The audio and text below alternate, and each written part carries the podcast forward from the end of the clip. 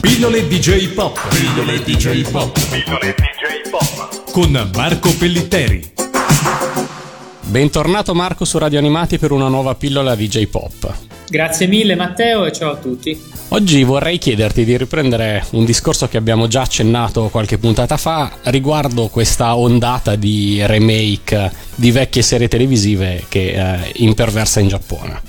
Sì, si tratta di una di qualcosa diciamo di più profondo, a mio avviso, di una moda. Uh, ovviamente sappiamo bene che i remake, uh, i rifacimenti ci sono sempre stati. Quando un, uh, fenomeno narrativo, un universo fittizio funziona, piace, ha un suo pubblico fedele, è chiaro che nel corso degli anni, dei decenni, si riprende ciclicamente quell'universo narrativo e lo si ritraspone in, in numerose nuove versioni. Questo avviene da sempre, ecco, da, da, ben prima che ci fossero i, i nuovi media insomma, del Novecento, come cinema, televisione, eccetera.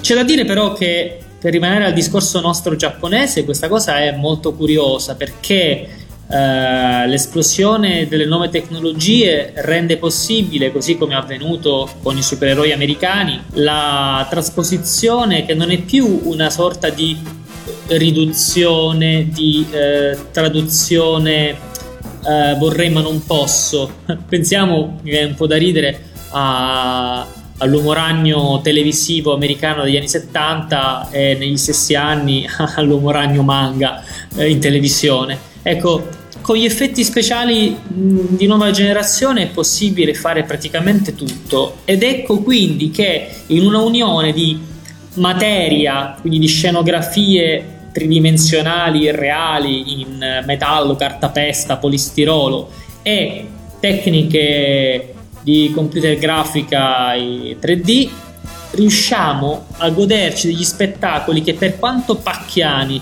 per quanto kitsch, nel senso più affettuoso del termine, naturalmente, risultano di grandissimo impatto visivo e affettivo. Eh, negli scorsi anni, per esempio, eh, credo se non ricordo male, nel 2004 c'è stato il grande exploit, perlomeno tra gli appassionati, della versione live eh, di Kiashan, eh, un film psichedelico come, come non mai, eh, con tantissimi elementi linguistici ripresi dal manga e dall'anime. Per esempio, non ho mai visto in un film con attori veri un tale eh, sfoggio, dispendio di linee cinetiche e di fondali eh, che traslavano a velocità supersonica, quindi in una sublimazione eh, degli effetti dell'anime, diciamo in un ambiente con attori veri. Di recente è uscito in Giappone nel 2009 un film che è ancora inedito in Italia e non so se verrà mai pubblicato, diciamo, rilasciato al cinema, che è quello di Yattaman.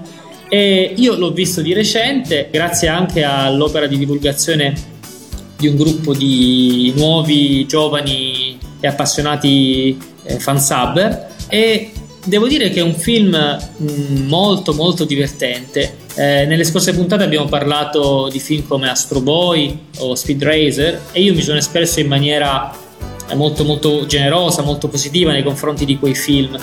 Yattaman li supera, li supera abbondantemente, cioè per chi ha almeno eh, come me uno spirito eh, molto giocoso per quanto riguarda il rivedere in altra forma questi vecchi personaggi dei cartoni animati, vedere Yattaman mi ha fatto venire veramente un tuffo al cuore perché per quanto eh, non sia esattamente la stessa cosa rispetto al vedere il semplice disegno animato della Tatsunoko degli anni 70, la fedeltà con cui si è cercato di eh, trasporre e nello stesso tempo in qualche modo anche di attualizzare nella materia dei costumi, nel dettaglio delle macchine, eh, tutto il cosmo di Yattaman ha veramente dello sbalorditivo e del commovente.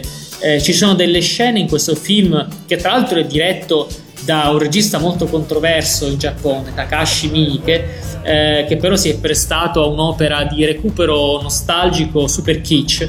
Eh, ci sono delle scene che sono veramente delle copie pantografiche di quello che avveniva nel cartone animato.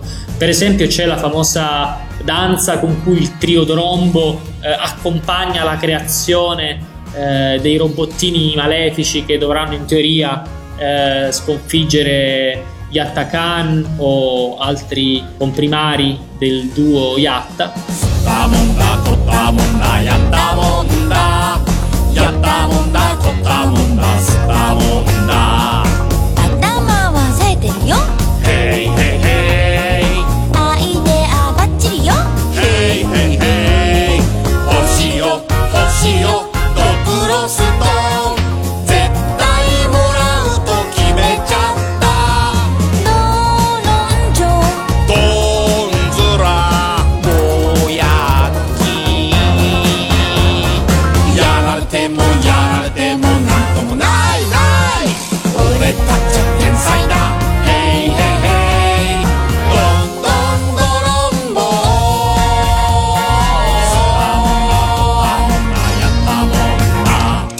Ecco, ci sono queste scene che hanno veramente dello svaloritivo per eh, la capacità comica, scenografica e quindi di coinvolgimento dello spettatore, che è uno spettatore che ormai va per i 40 in Giappone, se non di più, dato che Yattaman appunto sono serie della seconda metà degli anni 70.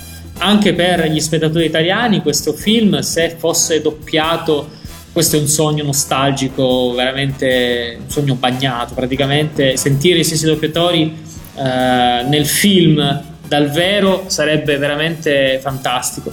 Ma eh, questo al... sembra veramente un sogno proibito quasi. Sì. Al di là di questo, eh, questa moda dei remake è diciamo da vedere secondo me sotto una luce un pochino bicolore perché da una parte c'è il discorso a cui abbiamo accennato qualche puntata fa appunto della nostalgia ci sono appunto i vecchi fan che sono degli ex bambini, quindi sono adesso adulti e che amano rivivere un pochino della loro infanzia attraverso la riattualizzazione di questi prodotti con mezzi diciamo più potenziati ecco. e anche per i loro magari eventuali figli eh, che possono un pochino rendersi conto delle boiate che i, i, loro genitori guardavano da bambini, però con un aspetto un pochino più cool, più appunto al passo con i tempi, se non altro dal punto di vista visuale, se non eh, tematico. Però appunto l'altra luce sotto la quale si potrebbe eh, vedere eh, questo tipo di rifacimenti dipende dal prodotto che viene eh, rifatto, da, dal prodotto originario. Allora, eh, è di prossima uscita su tutti gli schermi del sollevante eh, la trasposizione cinematografica dal vero e con ampio uso di effetti digitali di Yamato, cioè corazzata spaziale Yamato.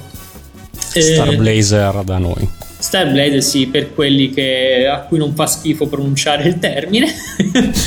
Comunque, ecco, al di là delle battute, questo film, del quale circolano in rete già da diversi mesi eh, uno o due trailer davvero gustosi, eh, perché si vedono appunto la Yamato nello spazio che lancia cannonate, eh, i personaggi che si mettono gli occhiali pronti a sparare eh, l'arma, l'arma, finale del, della, della nave, dell'astronave, i costumi identici nel design ma fatti come le tute degli X-Men, cioè di cuoio, di quello che scricchiola.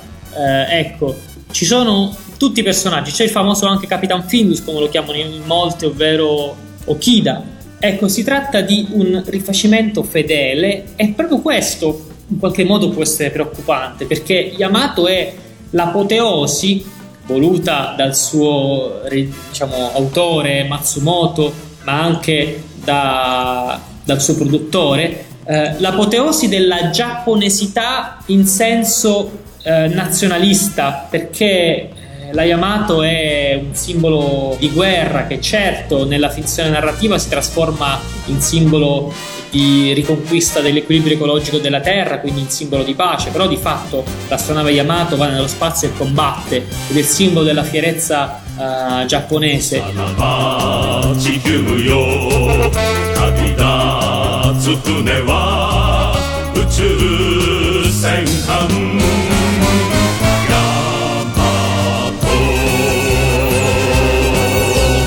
宇たイスカンダルへ。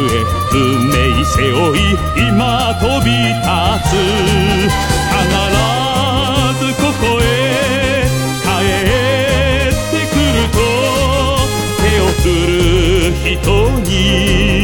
笑顔で答えを離れイスカンダルへはるばる望む宇宙戦艦ヤマ Dato che negli ultimi tempi in Giappone è riemersa in maniera potente una tendenza nazionalista, questo film esce diciamo in un periodo un pochino controverso, anche perché negli anni scorsi è già uscito un film dal vero eh, che rievoca l'affondamento della Yamato e il tentativo di recupero della nave nei fondali del Pacifico e che quindi diciamo se non la nave recupera invece tutta una serie di concetti che gran parte della popolazione giapponese pensava fossero stupidi e che invece appunto riaffiorano in superficie. Quindi eh, questa è secondo me la doppia luce con cui si possono vedere i, i remake, in particolare questo nuovo remake di Yamato che però visto con spirito giocoso e in qualche modo non giapponese da parte di un pubblico occidentale è un prodotto assolutamente imperdibile. Eh, oltretutto questo è uno di quei prodotti in cui non sarà più possibile mascherare in maniera americaneggiata eh, la natura del prodotto, come con Star Blazers, appunto, cioè come con la versione animata in cui i personaggi, tutto sommato, a uno sguardo stereotipico occidentale, potevano sembrare in qualche modo dei personaggi neutri perché non avevano i famosi occhi a mandorla. In questo caso gli attori sono giapponesi e quindi il prodotto è dichiaratamente nipponico. Sarà interessante capire se e come il film verrà adattato negli Stati Uniti e quali nomi avranno i personaggi, eh, perché certamente il personaggio principale non lo si potrà più chiamare Derek Wildstar, dato che appunto, a meno che non si tratti eh, soltanto di oriundi nippo-americani. Eh, chissà se verrà adattato e rilasciato anche da noi. Io ho qualche qualche spero legittimo dubbio che venga rilasciato al cinema, ma conto che voglio dire la Yamato Video non si esima anche soltanto eh, dal punto di vista del nome eh, a, dal, dal pubblicarlo. Del resto, appunto, Yamato, nomen, omen. Allora, puntando tutto sulla Yamato Video, ci salutiamo anche per oggi e ci diamo appuntamento alla prossima pillola. Pillole DJ Pop. Pillole DJ Pop. Pillole DJ Pop. Con Marco Pellitteri.